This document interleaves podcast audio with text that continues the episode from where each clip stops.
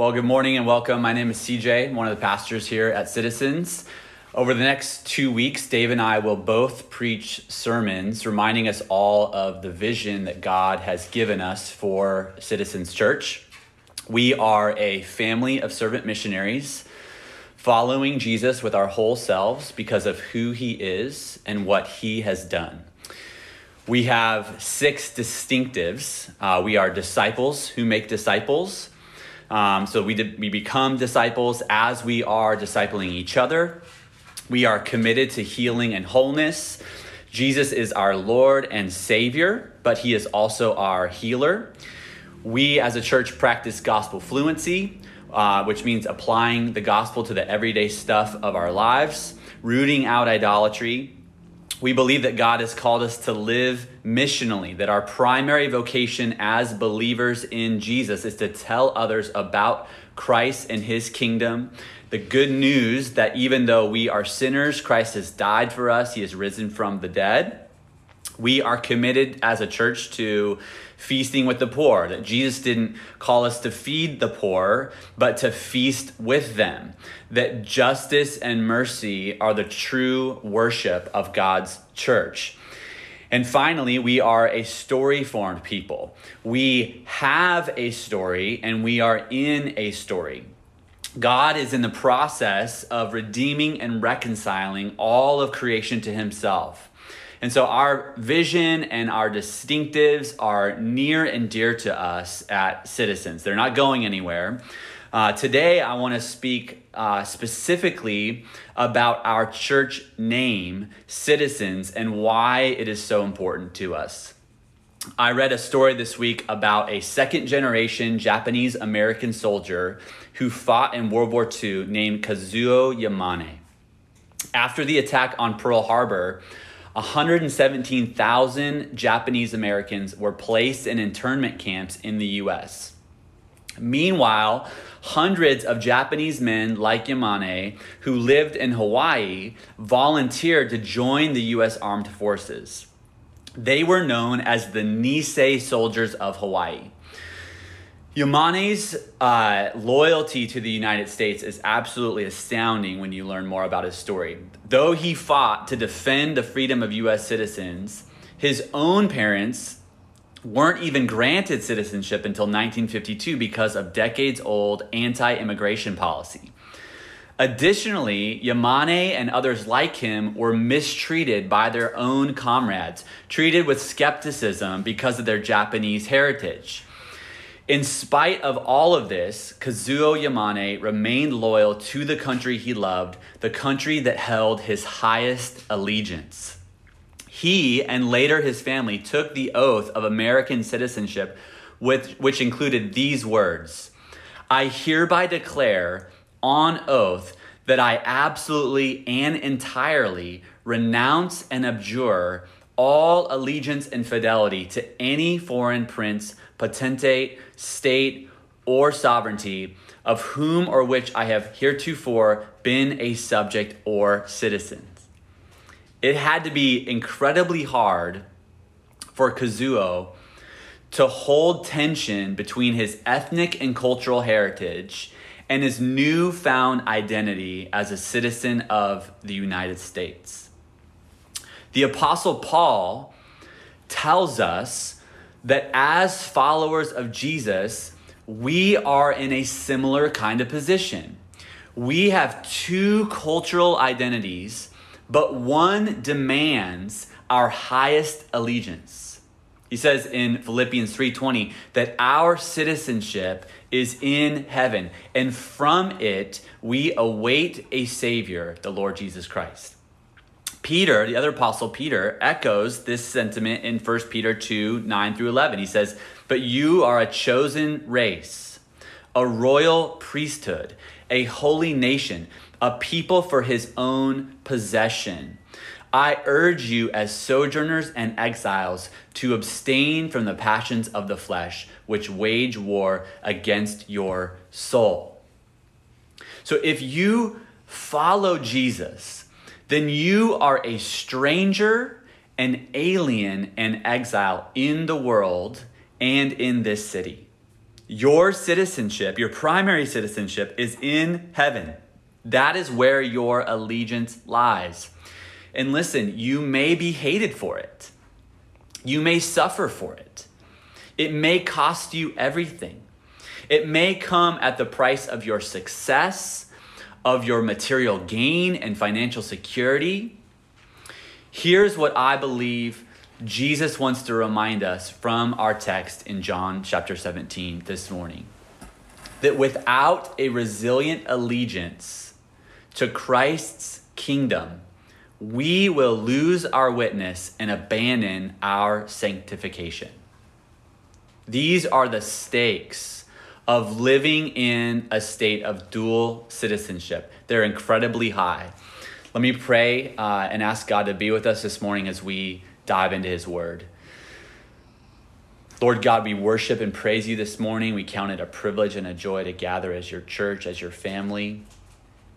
God, we need you. We're living in difficult times. We need you desperately. We need your truth. We need assurance from you constantly that we are right to follow you, even as it becomes more and more difficult for us to do so. I ask Jesus that you would captivate us, that you would let the gospel be so beautiful to us that no other lover can lure us. Make us a faithful bride we thank you, Jesus, that you are faithful to us even in our unfaithfulness. Thank you that you have fulfilled both sides of the covenant so that we may be cloaked in the righteousness of God. Jesus, teach us from your word. Your word is truth. We ask that you sanctify us in your truth. It's in your name we pray. Amen. Now, this contrast between two cultural identities is present throughout the scriptures. In Genesis chapter 4, we see the first separation between people groups when Cain and Abel choose to work and live in different ways. On the one hand, you have the nomadic pastoral life of Abel, and on the other, the more agricultural or urban life of Cain. In Genesis 12, God calls Abraham to leave the urban center of Mesopotamia, a city built by the descendants of Noah, and instead live a life of nomadism where he would have to depend solely on God's provision. God or Abraham refers to himself in Genesis chapter 23 4 as a stranger and an alien. Though God made Abraham a promise of a new home, he lived in tents for the entirety of his life. Abraham's descendants, the nation of Israel, settle in Egypt until God releases them from slavery back into the wilderness to again live a nomadic life. So we see an early theme that's emerging in the story of God, one that favors a life of sojourning for the people of God. When Israel enters the promised land, they are initially relieved by the more settled agricultural and urban cities of Canaan, but are subsequently enticed by the many sins present there. God reminds them in Leviticus chapter 25, 23, in speaking about the promised land, he says, The land shall not be sold in perpetuity, for the land is mine. And then look what he says, For you are strangers and sojourners with me. God says, even as you live in Canaan, this promised land I've given you, you remain like me, a sojourner. Later in the scriptures, we see a new comparison emerge between Jerusalem and Babylon. Jerusalem represents the people of God enjoying the salvation of God, and Babylon, the people of the world pursuing the salvation of their own humanity. Babylonian citizenship can best be summed up in the words of King Nebuchadnezzar in Daniel chapter 4, verse 30. He says, Is not this great Babylon, which I have built by my mighty power as a, as a royal residence and for the glory of my majesty?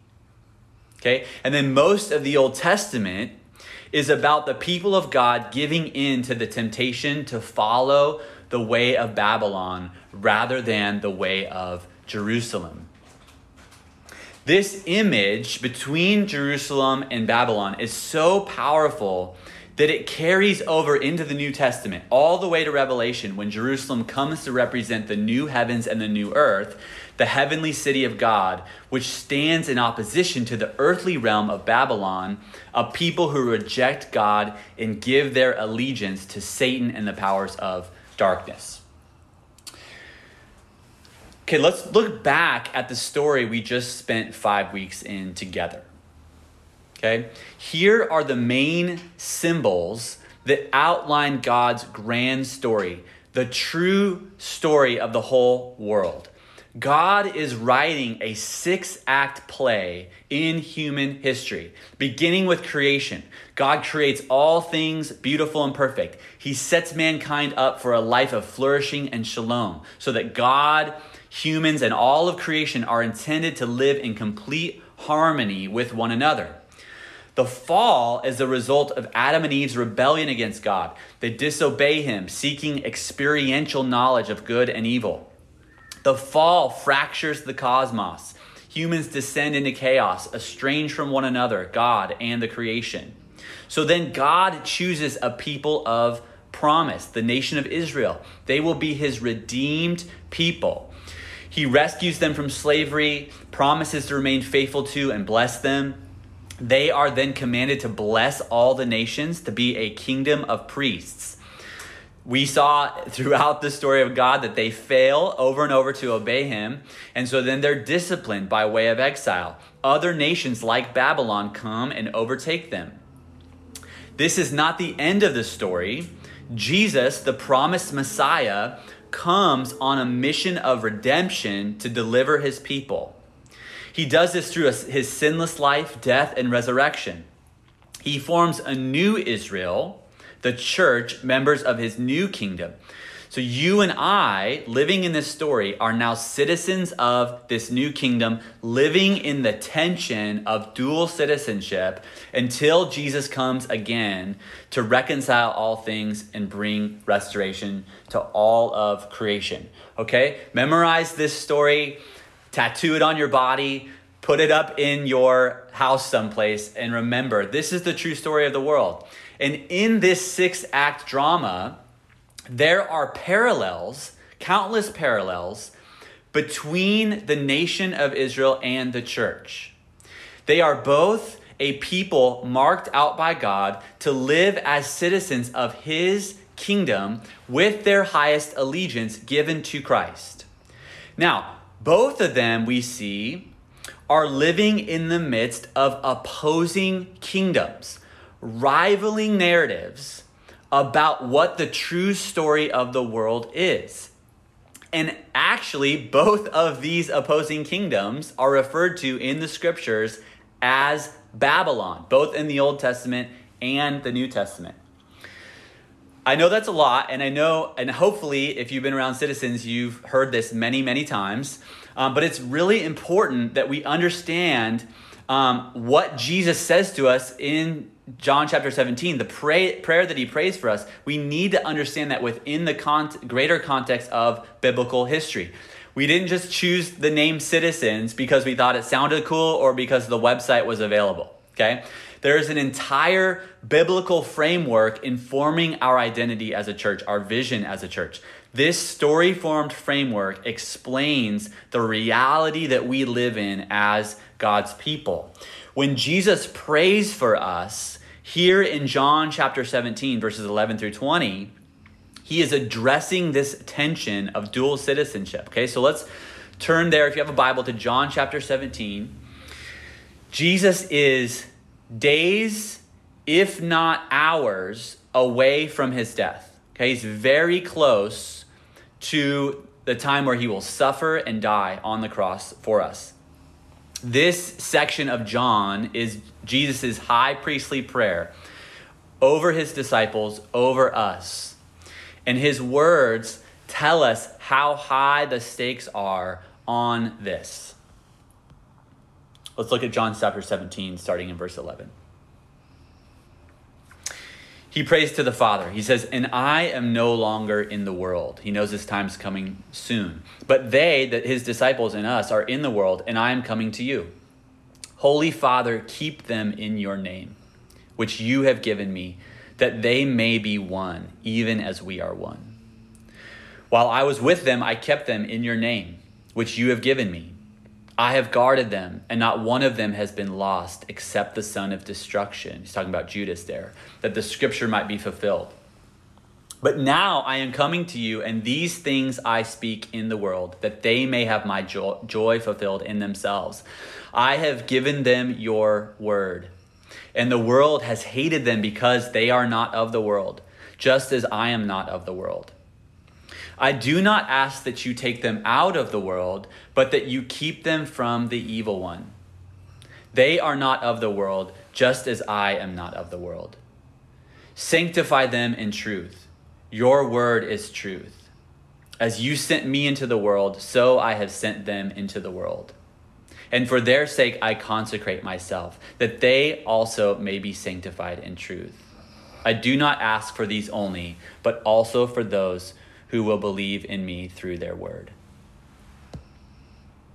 When Jesus prays for us, he doesn't ask God to remove us from the world, from our own version of cultural Babylon. He prays that while we are in the world, that we would not be of the world. That word of, or the word ek, uh, means from. It's about origin. It is about primary citizenship, highest allegiance. Jesus is saying that just as he is not from the world, that he doesn't belong to the world, that his highest allegiance isn't to the world, neither are you or I from the world. We are in the world living as resident aliens. Listen to what one second century student of the apostles says about this. He says Christians are not marked out from the rest of mankind by their country or their speech or their customs. They dwell in cities both Greek and barbarian, each as his lot is cast, following the customs of the region in clothing and in food and in the outward things of life, generally. Yet they manifest the wonderful and openly paradoxical character of their own state. Okay, he's referring to our heavenly citizenship, that we, we would manifest an openly paradoxical character in line with kingdom values. He says, They inhabit the lands of their birth, but as temporary residents thereof.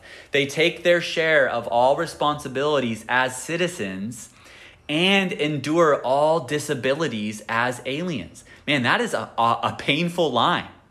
That we are to bear the weight of responsibility of where we live while simultaneously experiencing the natural cost of being foreigners this is exactly what Kazuo Yamane and his family experience in the United States.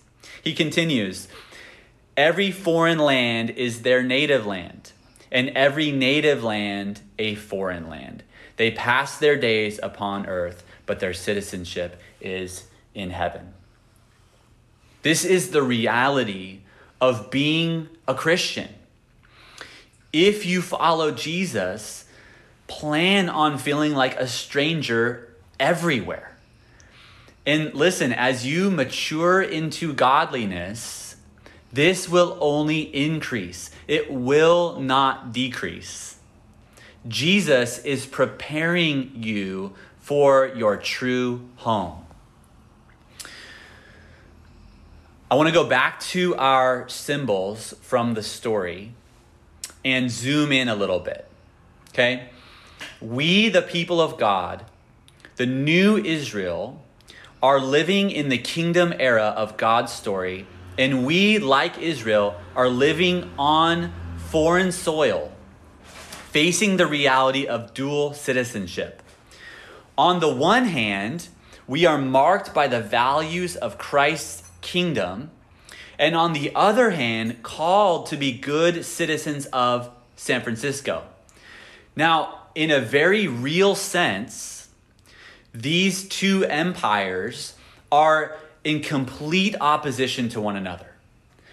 The good news is that by God's grace, because of what Jesus has done on the cross, and the way that Jesus' death and resurrection still blesses the entire world, there then becomes this overlap between, based on common grace, this overlap between what San Francisco values and what it loves and the ethics of Christ's kingdom. Okay, so a few of these things come to mind. Like, what are these places of overlap? Care for the environment, right? A love for God's creation, a commitment to justice and equity for all people, a love for beauty and the arts, a desire to subdue and cultivate the earth so that we're at the front lines of technology and scientific advancement, which fulfills the cultural mandate, right? And these are just to name a few. And so we have this beautiful opportunity as citizens to live in the overlap as much as we possibly can. And, and by doing so, make the gospel winsome to and accessible to all our friends who don't yet follow Jesus.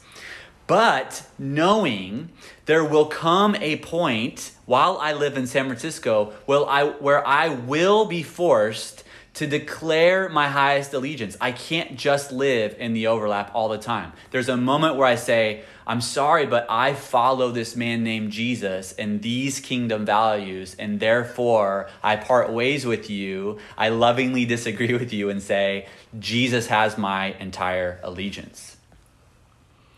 Now, in this experience of living out dual citizenship, we face two great temptations.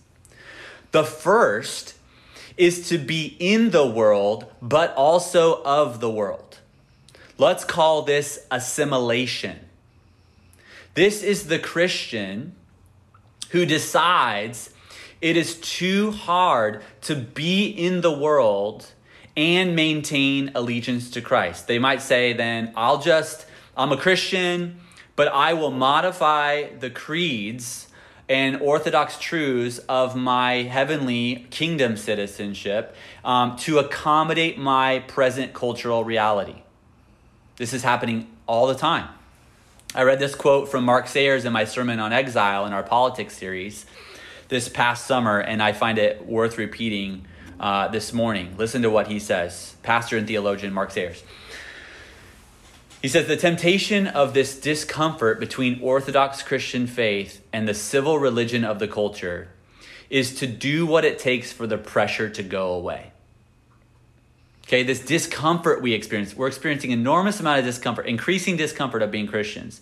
And the, and the tendency is to alleviate that pressure. He says, all the believer must do is ease up on the beliefs that grate against contemporary sensibilities.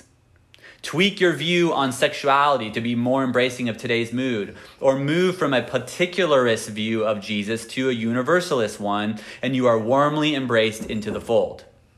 Thus, for many Christians raised with the ethic of revel- relevance, which is why I was raised in this, of proving to the world that Christians can both be believers and carry the contemporary, cur- contemporary cur- currency of cool, the new pressure presented by an intolerant tolerance proves too much.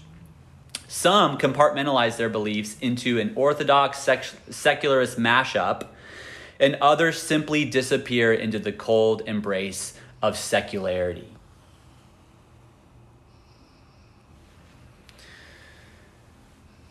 Has this happened to you? Have you been colonized by the culture? Assimilation is growing increasingly common in our post Christian culture, and even more so, I think, here in San Francisco. It's one of the greatest threats to the, to the church. I've seen it happen for several of my friends and many past members of our church.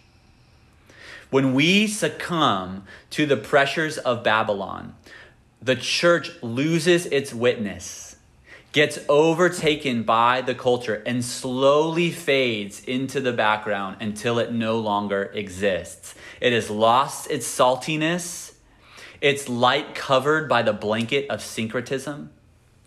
Friends, let it not be so of us. Let us remain a resilient people. Let us be a historic, orthodox, rooted expression of God's kingdom that remains the commitment of your leaders, of your elders and your deacons. This is who we are as a church. We will remain steadfast.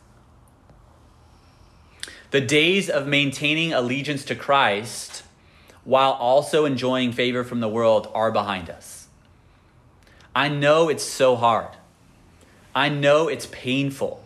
I know you are tired and weary, as am I. It is a heavy weight to carry. It weighs as much as the cross Jesus promised we would carry if we chose to follow him. But he is preparing our souls for an eternity of flourishing, the most amount of joy for the most amount of time. There's a second temptation, and it is, that it is to not be of the world, but therefore not be in the world. To abandon San Francisco, either by leaving it altogether or by staying, but creating our own Christian utopia within the city. This we might call withdrawal. In this scenario, like the first, we lose our Christian witness choosing to live in the overlap of our dual citizenship only as much as we are forced to.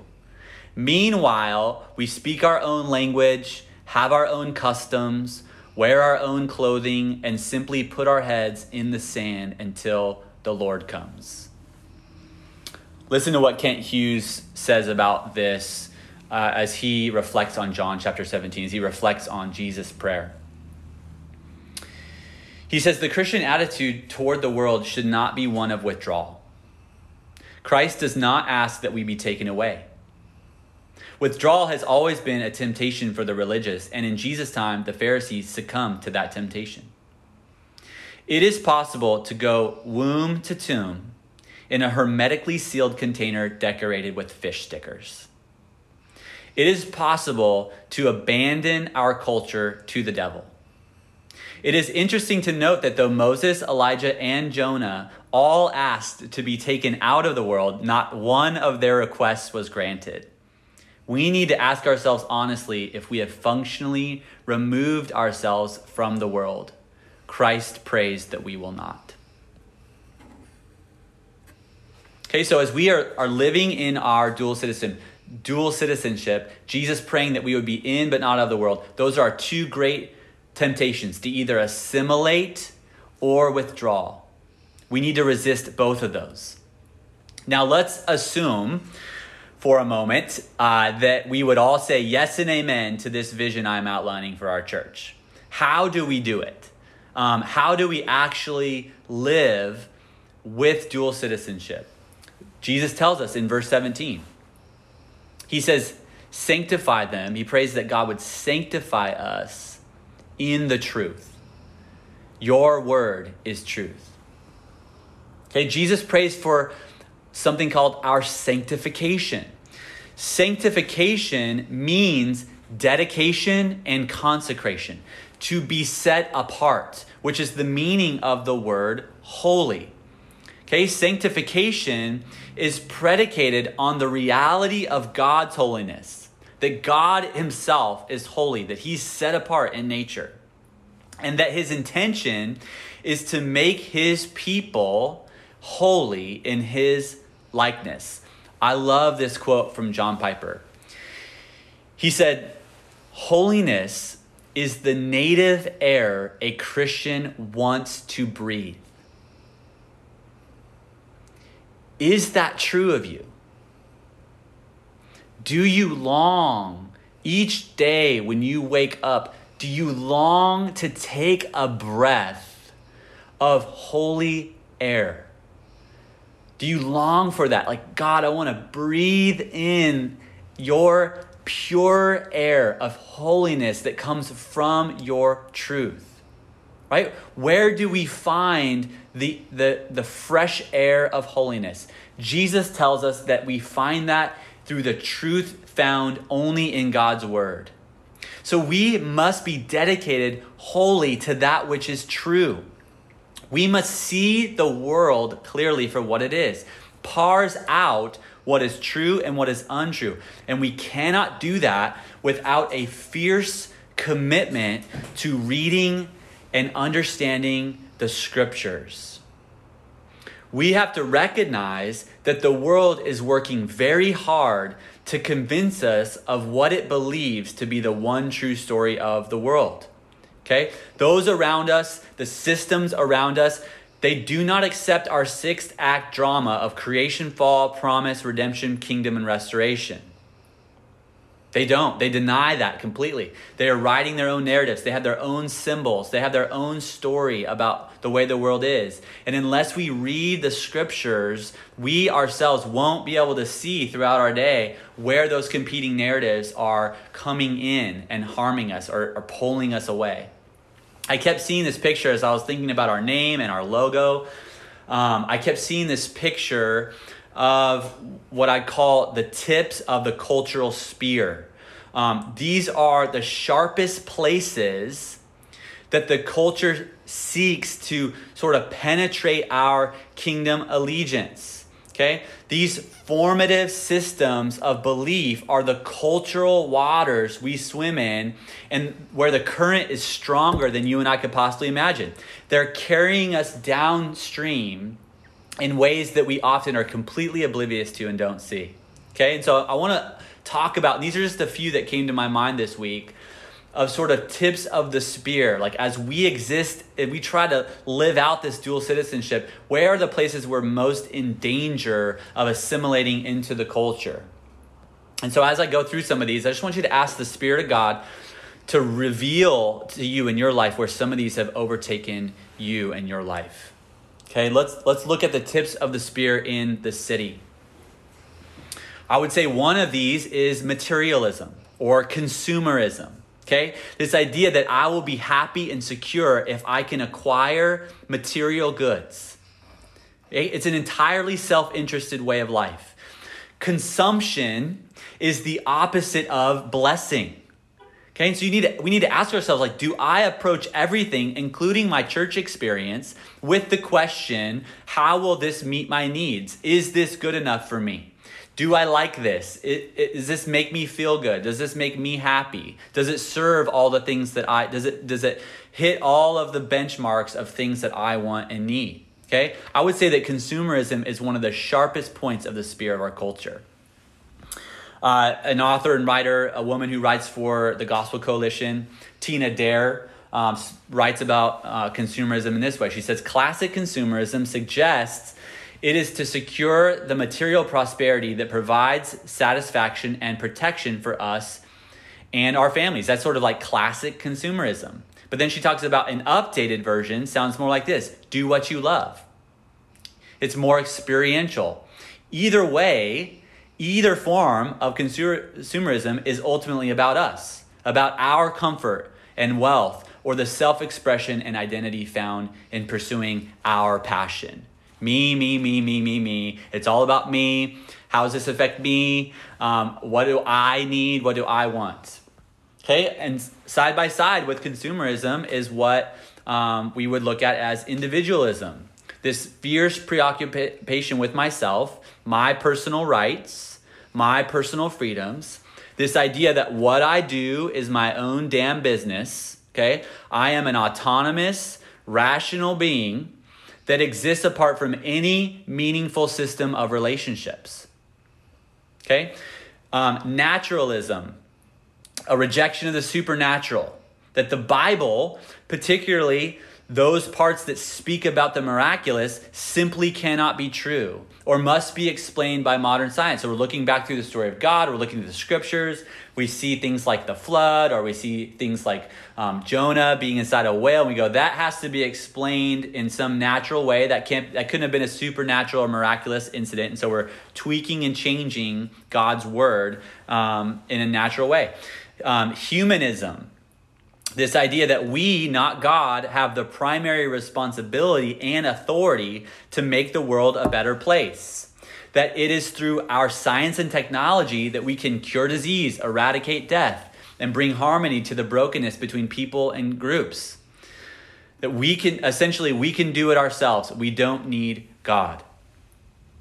And then, sort of a, a blanket one of just reductionism, a, a, human anthropology that, that reduces human downs to be below what God intended them to be. We see this in a modified sexual ethic, in gender complementarity. We see it in a, a reductionistic picture of justice, either one that's overly individualist or overly collectivist. We see it in a modern form of Gnosticism that reduces things down to the spiritual and that we um, don't pay attention to our bodies. We don't speak about the integration of the mind, the body, and the heart as God intended it. Okay, we need to ask Jesus, we need to be reading the scriptures and asking the Lord to reveal um, where we have been assimilated to the culture, where these other stories have captivated our imagination for what is true, right, and good. Um, and we need to walk towards the kingdom in obedience to Him. Okay, let's think about let's think about on the flip side the tips of the spear of Christ's kingdom.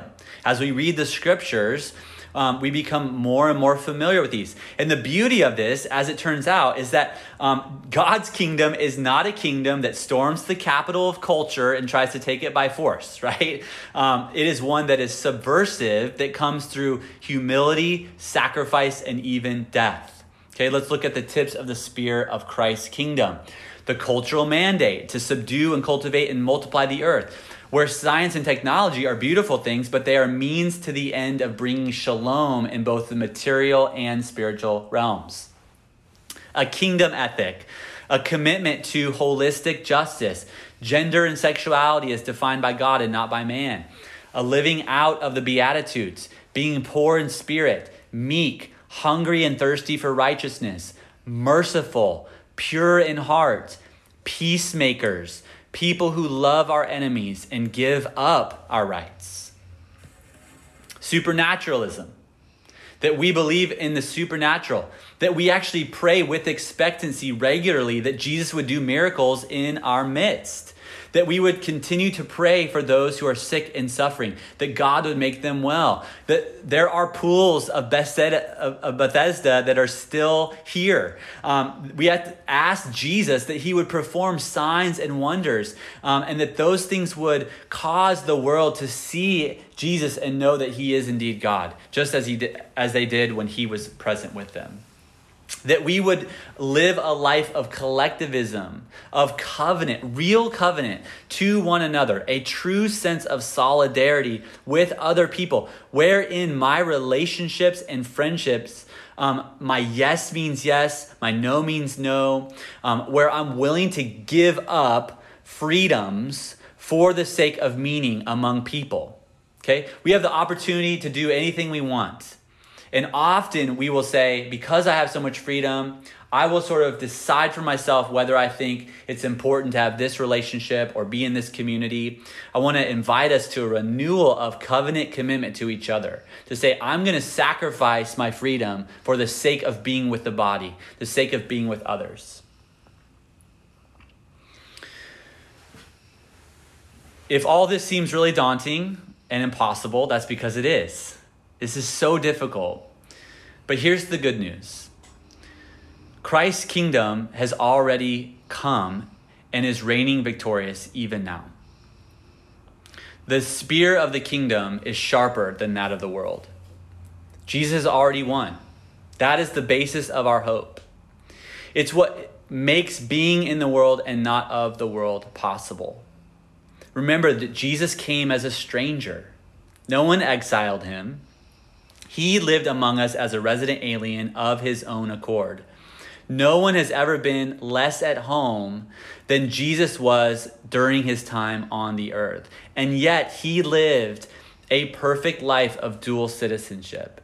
He was faithful in the midst of Babylon. He was actually killed because of his primary allegiance to the Father, refusing to succumb to any of the temptations to rule the earth of his own power, just as Satan tempted him to do. There was no sharper tip of the spear than the one that pierced his side, water and blood flowing from his body that would baptize us into salvation, giving us a citizenship we don't deserve. Dear friend, don't forget how much God loves you and the lengths he went to to make you his own, to say, This one belongs to me. They will be a citizen of my kingdom, a son and a daughter of the king. When I read Kazuo Yamane's story this week uh, and looked at the oath of citizenship he made to the U.S., I thought about how much I take for granted as a citizen who was born here in the United States. The Yamane, far more than I probably ever will, knew the cost of their citizenship. Kazuo watched men, his brothers, his friends, die so that he could have it. Jesus' death was the cost of our eternal citizenship. May we not take it for granted. Maybe remember that we will only be here for a short while. I want to close with this quote from B.T. Arnold, who writes about um, writes about this idea of, of citizenship in the scriptures. He said the contrast between the two cities encourages believers of every generation to have the faith of Abraham, who was a resident alien in Canaan, but whose citizenship was in heaven. While living in tents here below, we must live a life worthy of our calling, aware that our time here is brief and that we are on a journey to that eternal city. May we have the faith of Abraham willing to live as strangers in this world, awaiting the arrival of Christ's eternal kingdom, where all things will once again be made new. Friends, there are many great churches in San Francisco with fantastic visions, fantastic names. Um, our hope is that those God calls to our church family would share our vision for a faithful witness to our city. Um, that we would recognize that without a resilient allegiance to Christ's kingdom, we will lose our witness and abandon our sanctification. The stakes are high. Let us live with our primary allegiance to Christ and his kingdom. Let me pray for us this morning. God, I thank you for this church and the, the privilege I have of being a part. Um, Lord, I confess that while I um, believe everything that I shared this morning and have written about it and preached about it and talked about it for years now. It is as hard as ever. And God, I just confess that I often give in to assimilation. Um, or I just get apathetic and, um, and cynical and just want to withdraw. And so I need your grace, Jesus. I pray that you would continue to reveal to me, um, these stories that have captivated my imagination of consumerism and individualism and naturalism and humanism and all these things, um, you would forgive me, God, and continue to sanctify me in truth. And I pray that for all my brothers and sisters. We love you and thank you. It's your name we pray. Amen.